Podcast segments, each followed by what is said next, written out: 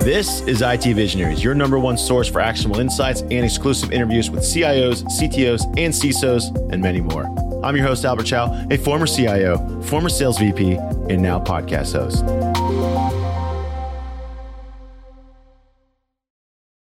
Welcome, everyone, to another episode of IT Visionaries. And today we have two special guests. My first gentleman is CTO of security at Salesforce. His name is Taher Elgamal. And I have another gentleman here. He is CTO at CrowdStrike, Mike Sentonas. Taher, Mike, welcome to the show. Thank you. Thanks for having us. Hey, listen, right out the gate, we always do this so our audience can know exactly what you guys do and what your companies do. So let's start with you. Mike, since Salesforce is our title sponsors, Taher, we'll save you for next. But Mike, give us a quick rundown. What is CrowdStrike and what specifically do you do there? Sure thing. So I am the Chief Technology Officer at CrowdStrike. We are uh, a global cybersecurity uh, leader. Uh, we're one of the the leaders in the industry. We've really focused on building a very different and unique approach, still unique today, approach to cybersecurity. We use a single uh, lightweight agent cloud architecture to effectively deploy our technology that allows you to use uh, artificial intelligence and machine learning, uh, what we call real time indicators of attack as opposed to IOCs. Obviously, our goal is to keep our customers safe and secure and to stop breaches. Excellent. Taher, how about yourself? I work for Salesforce. Salesforce was the first and currently the largest uh, SaaS cloud CRM company when it started, it was really centered around CRM. Uh, at this point in time, it's a cloud centric, data centric, digital transformation company that can help uh, all our customers with handling all the data and all the interactions with their customers. And I'm the security CTO the security CTO. So we have the security CTO of the world's largest CRM. I'm just gonna say it's the biggest CRM, and we have the one of the leaders in cybersecurity. So how did a partnership between Salesforce and CrowdStrike get developed? What are you guys accomplishing together, and how did it begin? Taher, let's start with you. How did you guys end up selecting and partnering with CrowdStrike? For the security organization at Salesforce, it was really pretty simple. We partner with the largest and the most innovative companies in the security world we are obviously a, a very large footprint uh, on on the internet. So cybersecurity for us is one of the top things. It's actually always one of the top two things for any organization in Salesforce. And we reach out to the leaders in the industry, and obviously CrowdStrike was very high on that list. It's very simple. We want to track what is happening in the world. We want to know who's attacking us and what's happening and who could possibly succeed. So we get a lot of value from our CrowdStrike footprint. And then for yourself, Michael, what have you learned, I guess, or what has CrowdStrike learned for supporting an organization this big? Because I think a lot of our audience out there is, you know, it's split. We have certainly tech leaders, but we also have, uh, let's say, entry level or young developers and engineers in the business and so for them, they might not quite fully understand like just how expansive Salesforce is. Taher kind of hinted at it before, but Salesforce, so much is built on Salesforce. Like that's like the, it's like almost like an OS. I don't even know how to describe it. It's like an OS, like everything's plugged into it somehow. And then they've asked you, Michael, to secure it all or help them secure it all.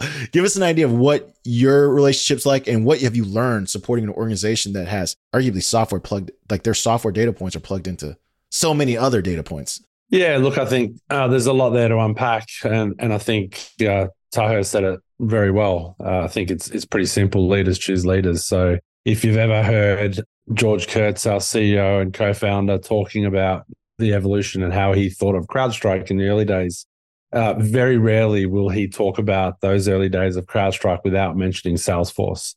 Um, and he will basically say that his vision was for CrowdStrike to be the Salesforce of security, and it's credit to effectively what Salesforce have built, the way that they've built their cloud, focusing on cloud first, etc. And we've modeled a lot of concepts the same way. There wasn't really a security cloud uh, before CrowdStrike. There wasn't the the ability to secure organizations like uh, Salesforce the way that, that, we do. So we've built uh, an incredibly large security cloud. Uh, that's all we do. We don't have an on-prem version. We don't have a hybrid version.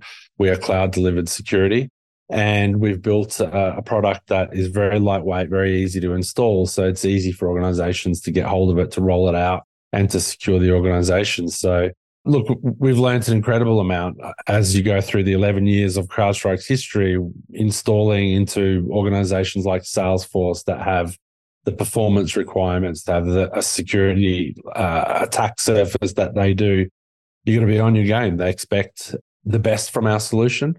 They expect a certain level of efficacy, of course, from the product, um, service level agreement, and uh, it's been a great partnership. We we continue to interact all the time, which I think that's how it should be, and we both learn from working with each other. Yeah, you know, it's understanding the threats and the attacks and, and, and all of that is obviously the core of why choose why we choose our partners. But just as important, how how our partners can scale with us. And the current scale is one thing, but the future scale is probably a different thing. So so uh, safely and securely and sort of being able to to move with us to different things. You know, as you know, Salesforce acquire companies, and when we say we want to protect Salesforce, we want to protect all of Salesforce. So Taher, give me an idea of what you know from your perspective. What does it take to secure the endpoints that you have? Or and I I use the word endpoints just because I just think of I've, i was taught by someone else like data is just nothing but endpoints. You're protecting data from A to B. That's when it matters the most. And you kind of hinted at it. You have platform which people are building applications on all the time. Some of which you have no clue what they're arguably might have no clue what they're building. Right? There's third party integrations. There's API pulls there's you mentioned m&a activity within the company and then so what is it what does it mean when you say you're looking for scalability because like uh, there's got to be a root security that says this has to be true and then w- when you say scalability like how do you know you've you've got it or what are you looking for if you could describe that to our audience who's maybe they're just starting to break down i'm sure some of our audience is overseeing and architect and trying to protect systems that are you know maybe they're starting to develop some cracks so i mean you're right mostly about one thing so far, which is the data comes from the endpoints. If you understand the data from a lot of endpoints, you end up understanding a lot of behavior. But the analysis of of all you know the data needs to be done in a central spot. That's actually sort of the value that we get from the partner, from the partnership with CrowdStrike in this case. It's actually not one thing, but it's multiple things. So being able to install CrowdStrike on more different types of endpoints, we have a lot of heterogeneous things. And being able to, you know, accumulate the data in, in, in certain places and be able to say, here, you know, we see that there is kind of thing happening, you know, hundreds of thousands of, of endpoints. It's a real task, right? So, Michael, you know, you part of your duty is not only to develop the engineering that's going to do that, but also pro- arguably to, to, simplify and understand that. That's one of the things that is constantly we hear from different tech leaders that plays the security industry, which is the ability to identify signal from noise. Because, you know, Taher said you're overseeing in a central location hundreds of thousands of endpoints. How do you go about building an application that then says like, okay, but I can't give too many false positives because if top my main man Taher gets 100,000 false positives, he's going to freak out. no, I, am not going to freak out. I will ignore them. Actually, I will not freak out at all. and that's that's actually a really bad thing because it's not what exactly what Taher just said is the problem, right? If you've got so much noise in your system, if you've got so many false positives, the, the result is people start ignoring things. At some point, you ignore the one alert that you actually needed to focus on. It's a very real problem in, in cyber. I want to come back to a point that Taher made, which is I think is absolutely fantastic. Uh, a lot of people say to us, um, "You guys are this leader. You know, when are you coming out with a firewall? When are you coming out with a, a network pick a product? Or when are you doing email? When are you doing uh, web security?" And my answer always is never you know, I'll obviously always caveat that. Well, you know, you never know, but there there is no plan. I have no plan. The company has no plan to get into network, for example. And the reason for it is focus. Uh, at the end of the day, uh, an adversary, an attacker, is there not to steal your network. You know, their focus is to get to the data and they, to get to the user. They're the two things that are important to an adversary. Everything else um, is a distraction in many ways. So, how do we help? Taher, how do we help organizations like Salesforce and others? It's being focused at what we do. It's making sure that we're not distracted by having a telephone book. Do, do people even have telephone books anymore? But a, a, telephone book thickness of of product SKUs that we can sell. You know, it doesn't matter who you talk to in an enterprise, you've got something to sell. Uh, that's a reason why, if you go back in our industry, you know, a lot of the names that you would have been speaking to on a podcast 10 years ago don't exist. Uh, and a big part of that is just a lack of focus, uh, trying to do everything to everyone. So, you know, use modern techniques to deal with modern uh, attack tradecraft. You know, everyone talks about AI. I mean, we really focus on building ML models that can help detect an attack very, very quickly and easily. My team is paid on efficacy. Um, they're paid on making sure false positives don't exceed a certain threshold. It's easy to build an ML model that detects everything as bad. And unfortunately, it also detects everything good as bad. Yeah, yeah. a few vendors in the next gen space that don't exist today because that's effectively what they did as well. So that's important. You got to manage those thresholds very, very carefully. And when you and when you're building this, you know, you mentioned this this concept that other customers, other people have asked you, Michael, can you, it's almost like a consolidation request, right? Can you build your technology into other realms of expertise? And we've seen that in software, uh, software technology, where there's like typically like proliferation of specialization and then there's roll up and consolidation. And that kind of happens all the time. You've said we're going to be focused, laser focused here in what we do. And this is a more philosophical question, but like, does consolidation help cybersecurity? Like that's or or because in your it seems like in your perspective maybe not really because you, you you should allow the people that are experts in their domain to be experts in their domain. But i can also see how big companies will be like hey i need i would rather just work with one vendor. Does consolidation help cybersecurity? I'm curious for your opinion on that. Yeah it's that's interesting. I mean when we talk about being very focused um, you also can't live on an island. If Taher and, and the team at salesforce have to deal with you know 25 different security vendors that don't work well together that doesn't help him. Because at the end of the day then then they have to get all of these products to work and you know tends to not work exceptionally well. Go back to the comment that we both started with talking about leaders working with leaders. We may not focus on other things but we we partner with leaders in in our space. So you know we'll work with a uh, a zscaler as an example.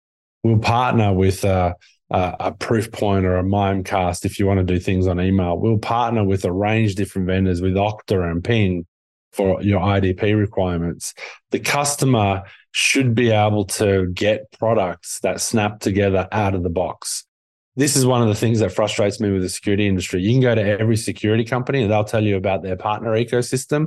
But at the end of the day, the customer is still a systems integrator trying to get the products to work. So there's no value to saying you've got 500 tech partners, and every time somebody makes a, a, change on the product, everything breaks. So that's important to us to make sure that we build that ecosystem. But coming back to your question, Albert, um, I, I, don't think the security industry is consolidating. I know everybody's been talking about it over the last few years. You know, it's going to get smaller. It's going to get smaller.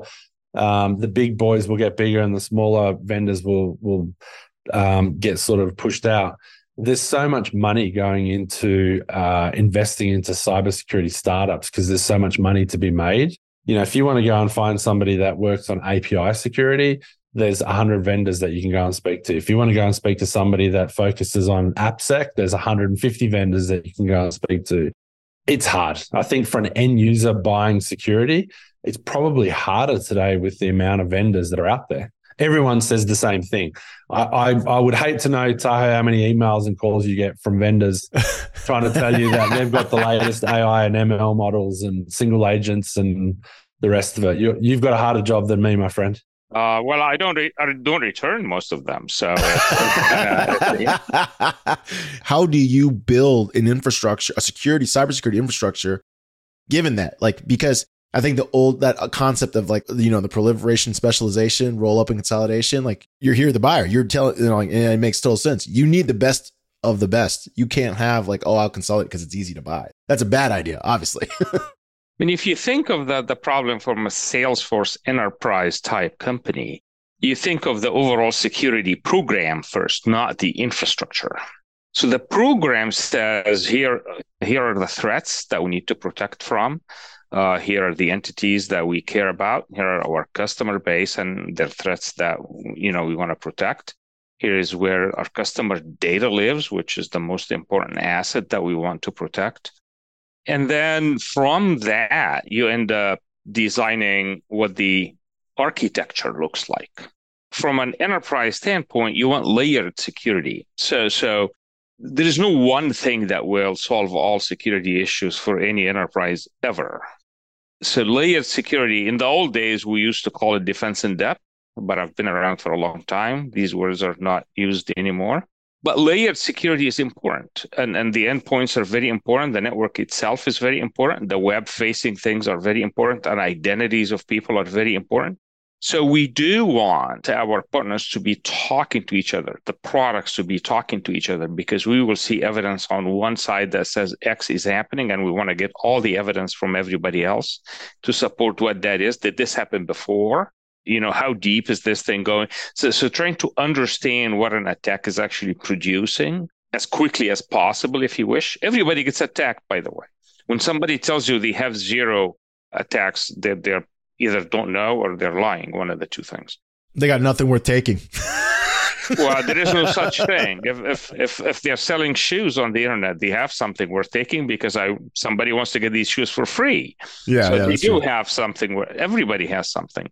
So it's the layered approach. You know, how do we prevent bad things that we know we don't have, we don't want? How do we detect things early enough that we can, you know, see if we can prevent the next one? All of that combined produces, you know, what the overall security program from a technical architecture. Where are the vulnerabilities? Are these vulnerabilities exposed to the outside world? So, so you know, all enterprises kind of, you know, agree on what the overall program looks like, if you wish. Choosing the partners, you know, we're we're a platform company, as as Mike correctly said, and, and we we've had these conversations with with George and the CrowdStrike team many many times. So the fact that they're building a platform for other security controls to actually use the data that CrowdStrike is producing and using and analyzing, that's that's a lot of value. So it's it's kind of meeting in the minds, if you wish. We we actually agree on on a lot of things. But obviously, we do have to have the layered approaches. We want the fastest possible way to detect that somebody is attempting to attack the company or any of the assets that we care about you guys both kind of hinted at it, which is this adversaries. And we know that, like you said, you're always going to be attacked. There's always going to be something we're taking. So it's not going to stop. Yet we currently live in a time where the economy is, you know, turning and possibly uncertain at best, right? A lot of people are concerned, they're nervous. CISOs at enterprises or small companies, they have new challenges in front of them as well. And how should they, I guess, be thinking about their cybersecurity investments? Because on one hand, I know different companies are asking for austerity measures. Like leaders are probably, hey man, Taher, you got to save me some money. But at the same time, you got to protect me. like you can't. And so how should a CISO, if you're, if a CISO or someone who's in charge of cybersecurity is listening to this podcast right now, listening to you two talk, how should they approach their investments in this upcoming year? I'd love to hear your perspective. We'll start with you, Mike. So you're on, you're, you sell security into companies. How are they talking to you? What are they concerned about? How would you advise them and what decisions to make? Because I think they're, I think many CISOs are going to be tasked with this, this assignment this, uh, this, this year. Yeah, for sure. I mean, look, I'd love to unpack a couple of things that Taher said before because I think that that really talks to the the, the question that you just asked, Albert. Uh, Taher, you heard mention a comment, uh, made a comment about defense in depth and how we've always wanted defense in depth. You know, what's interesting if you look back over, let's say, the last decade, defense in depth was confused, uh, probably intentionally because of you know cybersecurity vendors and the way that they sell, was confused with vendor in depth. And it was, you know, the way that cybersecurity companies would go and sell would be, hey, you can't, you know, you can't use Symantec McAfee, and Trend. You need to, you know, you can't pick just one. You need to pick all three. You know, put one on the gateway, put one on the web server, put one on the desktop. Um, that doesn't help. Vendor in depth does not help. Defense in depth means having different security controls that prevent and detect in different ways so you don't have a single point of failure reality is if you can get it all from the one vendor and those features work differently great. That's you know one of the things that we've really looked at. So customers want platforms. They want to consolidate their their spend. They want to uh, work with as fewer vendors as they possibly can but they don't want to lose the defense in depth architecture.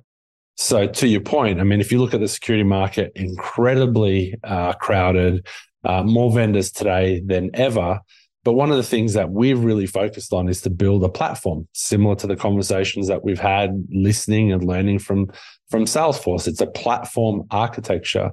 So we've built a platform. There's one agent, there's 23 modules that sit on top of that agent from next gen AV prevention to EDR to firewall management, device control, etc. But our goal from an engineering perspective is to make sure that each one of those products could be a standalone startup company where the technology works and is best in class. And that's that's the goal that we have for the engineering team because I want customers to be able to say CrowdStrike is our strategic security partner. They have a platform that we can effectively consolidate as many different workloads from many different vendors. And that's what's made us uh, unique in who we are today, if you will. Uh, but they'll have other requirements. They need things on the web and email, things that we've talked about before. So again, our goal is to make sure that we integrate out of the box with those vendors. So the the integration work is not something that the customer has to suffer through. Very good summary. Uh, thanks, Mike. So we have to build the program centered around a small number of strategic partners but you know it's also our job to challenge our partners. So, you know mike and i agree on a lot of things but but of course we all reserve the right to not agree on certain things. There's a reason why there's a lot of small startup cybersecurity companies. And one of the reasons is we honestly have not solved the problem yet. And the problem is we get attacked people get attacked they just do not know where that came from so, so there's always a reason to look for innovative young companies. The trick of finding, you know, the two that you want to talk to in the middle of the thousands that got funded is understood and and, and a tricky situation. But these do exist. And sometimes, uh, you know, a new vendor comes up to sort of refresh an area in security that's gotten stale. CrowdStrike is one of the best examples of this because you know that the AV market, the endpoint AV market got stale, and then new breed of cybersecurity companies will come up and say, "Hey, we can help you do A, B, and C, not just you know find a virus on your computer." And that's why we move into you know working with a CrowdStrike and and, and the other leaders we work with and that applies in you know in the firewall kind of space and it applies in the web security space and email and identity and so on. So we're always looking for new innovative companies. But the reality is to work with an enterprise size company we need solutions that will end up scaling. You know it's just important. So small companies you know we talk to them all the time. We, we have partnered with some smaller companies over the years because there was a situation that we needed something that we felt that was the right thing to do. But at large, we want to partner with the market leaders in, in their areas for sure. For you, Taher, how do you go about, you know, you're saying, hey, listen, we have big platforms, proven platforms that we can build upon with CrowdStrike. Yet at the same time, we're going to explore. You know, you're not saying you're going to commit, you're going to explore or possibly test smaller, newer, innovative ways to protect different things. How do I'm curious, does your leadership does do they ask you like, hey, what's the time to value on these kinds of things? Do you have your own internal measures like to understand like, hey, this has to prove it can do something in a certain period of time?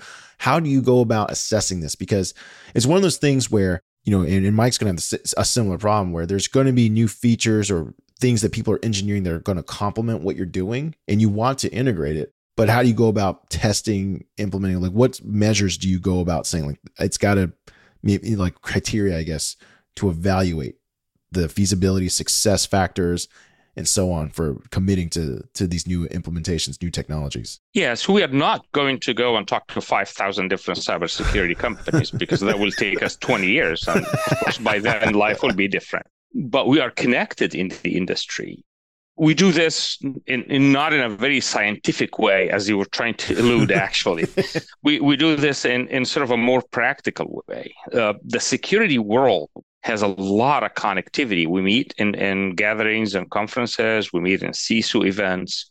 And we compare notes. So if I hear from someone I trust that they tried the small company and it did A, B, and C very well, that I take that as as as a vote of confidence for a new a new kind of company that is coming up, and maybe that's a reason for us to talk to. But we're not going to go evaluate tens of companies in any one space. We maybe evaluate two that we believe are, are the two most interesting things for us. And honestly, if we miss another 12 uh, there's just nothing we can do about it uh, uh, it's not looking for the best you know three person startups in security because I do not know how to do that. but sometimes you, you're in a situation when there's a very focused, you know, problem that you want a very, very specific technology to solve. And you know, if that turns out to be one of the you know companies in the ecosystem of a company like CrowdStrike, that's value for us. That's actually good stuff. If it turns out that it's kind of a unique thing that we need to solve, you know, we're going to go and evaluate, and if it works, it would be great. It's it's really based on connections. So yeah, all you uh, all you reps out there bothering Taher, he already told you. He's now told you twice. He's ignored you. I don't, I don't answer. I don't answer the emails. Uh, uh, it, there's just not time. I mean, there's no time, it, obviously. Yeah, yeah. you know, Mike, the one thing we've heard from every cybersecurity professional that has been on this show is the talent gap. There's a huge demand for this industry. There's not enough people that are working or or qualified in this industry or looking to be in this industry or whatever the case may be. And we read that you're doing something about this and that CrowdStrike University is is something that has spun up with your company. Give us an idea of how you're envisioning CrowdStrike University and what it's going to do to hopefully change the trajectory of the talent pool in the field. Uh, this is an interesting one. Uh, you brought it up, but if you didn't bring it up, uh, you wouldn't hear me talking about the the, the skills gap because uh, it's just something that um, it's a, to me it's a little bit overdone, and not that it's not a real problem. I think it's it's a lazy comment. Everyone, it's it's easy to say that there's a skills gap. If if everyone is trying to hire the same five people that came from the same five schools, there will always be a skills gap. And that's the thing that I think uh, is not talked about enough. Some of the smartest minds that I've met in my career in the cybersecurity industry did not come from cyber. They did not do the university degree that I did. They didn't go and do the same path that I took to get to where I am. Some of the smartest minds I've met um, are, are lawyers that decided that they were interested in this space some of their people came from such diverse backgrounds and they were interested in this space and someone gave them a chance. So they either went and did their own schooling somebody gave them a job um, they were inquisitive. They they had a, a, a, passion and a desire to learn and they got into the industry. We, we've got a lot of those people that work at crowdstrike today. They don't have that natural you know what you would think the five best schools in the US or the UK or Australia or whatever the, the case may be. So we need to get a little bit different in terms of the way that we approach the hiring. Um, diverse backgrounds gives diverse thinking and, and brings a different approach.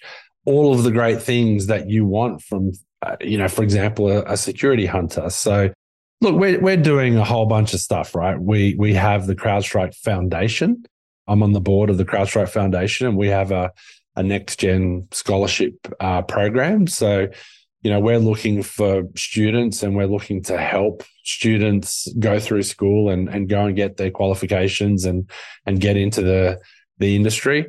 And and look, we've worked with all the big name schools and and we've given uh, scholarships through a number of different schools, and we want to take that internationally. But there's other things that we want to do from internships, recruitment drives, going and speaking at events to educate people that want to come into uh, cyber and, and give people a chance. I think that's how you solve the skills gap. Trying to crank more people out of the same five schools, it's not going to happen.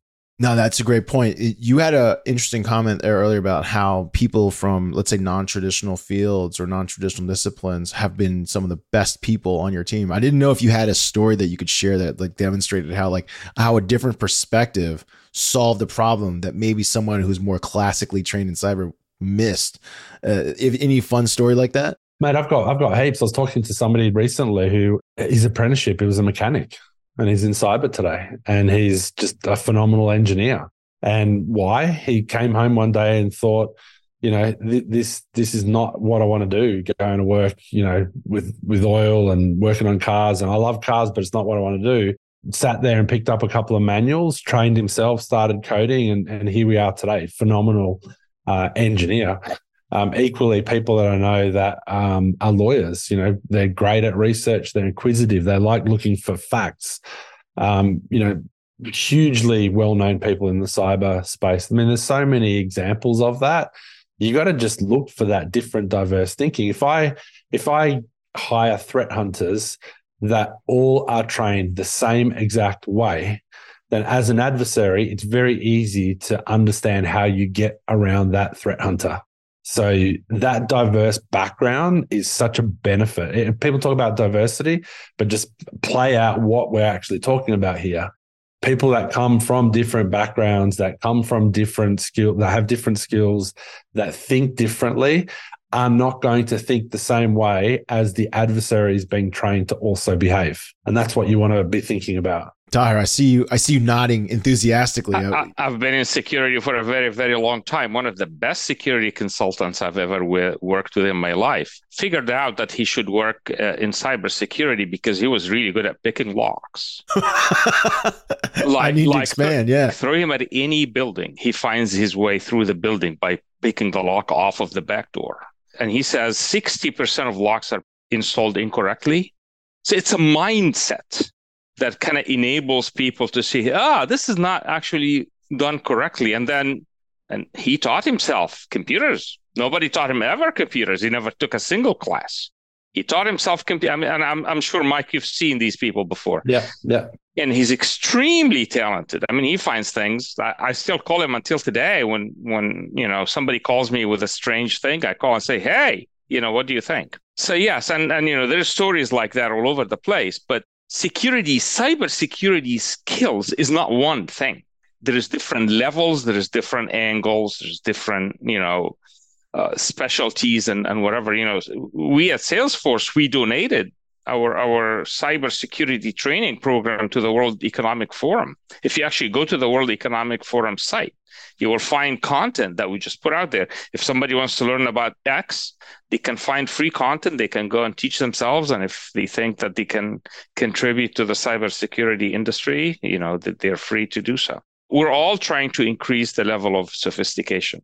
No, that's fantastic. For those who are interested, we will link those below in the show notes. We'll send you to the World Economic Forum so you can check out some of the free classes. We'll send you links to CrowdStrike University so you can check this out. CrowdStrike Foundation. Listen, if you're out there listening and you think to yourself, "Hey, I want to up level. I want to change industries," you can. You heard it from Mike. You heard it from Taher. They are looking for people from diverse backgrounds and skills to bring like you said, a new mentality, a new approach to how to solve some of these problems. This is a problem that is not going to go away. Arguably, it's going to get more challenging. I think that's a fair fact. You're going to have more endpoints, more new adversaries. Uh, so anyone interested in going into cybersecurity, check those links below. Mike Taher, I want to say thank you for joining us today on IT Visionaries. Thanks for sharing some of the things that you're doing together and how you're approaching solving these problems, as well as how to select my future investments in cybersecurity. But before you go, it's time for the lightning round. The lightning round is brought to us by Salesforce Platform, the number one cloud platform for digital transformation of every experience. Taher, Mike, this is where we ask you questions outside of the realm of work so our audience can get to know you a little bit better. Mike, let's start from you. Is there anything you enjoy creating outside of work? So we notice that engineers are often creators or builders. Do you create or build anything outside of work? Uh, I'm probably tinkering with a car out of work. Like what kind of cars? Do you just fix cars regularly or do you rebuild classics? Any, any, any particular thing? Modern cars at the moment. Uh, I, I, do have a collection of uh, very old classic Vespas that I'm tinkering around with because they break down that much. But there's always something that I'm doing, uh, something to do with if it's got an engine and it's got wheels and it can go fast and you can define fast. I'm usually playing with it if I can. That's awesome. I'm, I'm, I'm, by the way, I'm trained in a motorcycle mechanic. That was actually my first career coming out of, uh, coming out of school. then we need to talk. You can come and help. Taher, how about yourself? What do you like to do outside of work? I, I only like driving the fast cars, it turns out.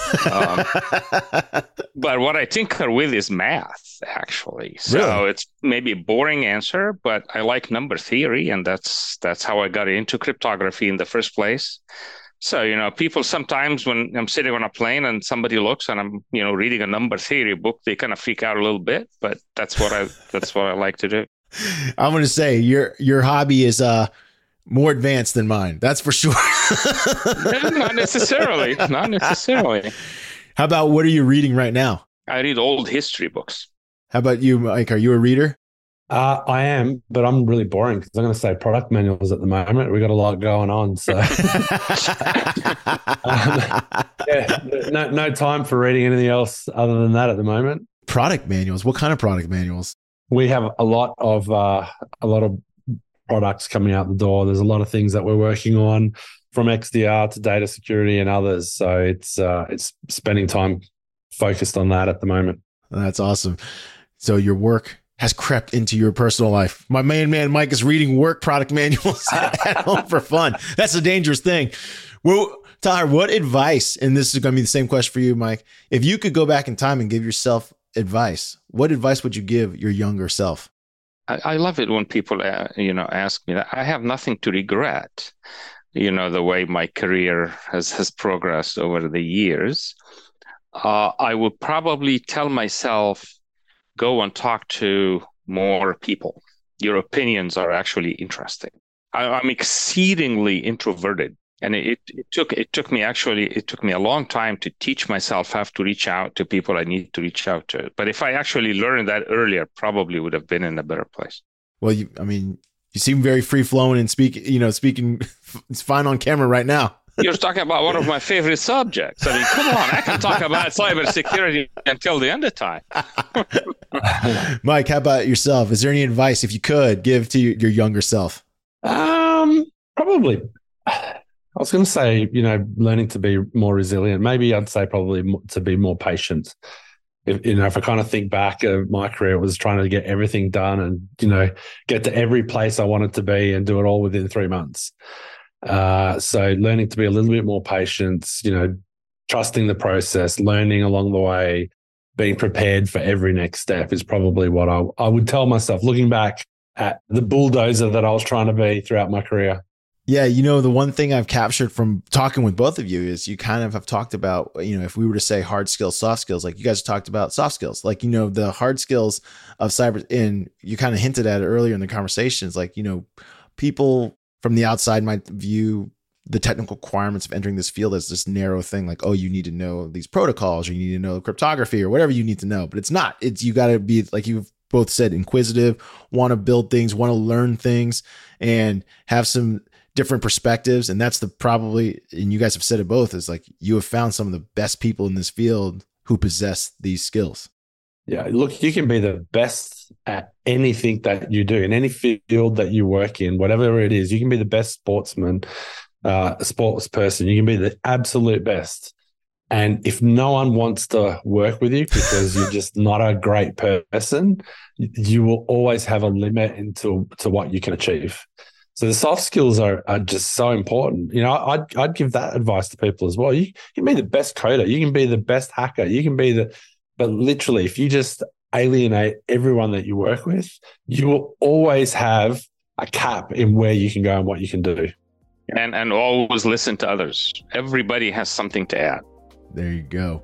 Well, gentlemen, it was great having you on the show. Thank you for joining us today on IT Visionaries. As mentioned before in the show notes, if you want to see and learn more about CrowdStrike and or Salesforce, we have it all linked up below. Thank you again for joining us on IT Visionaries. Thank you, Albert. Thanks.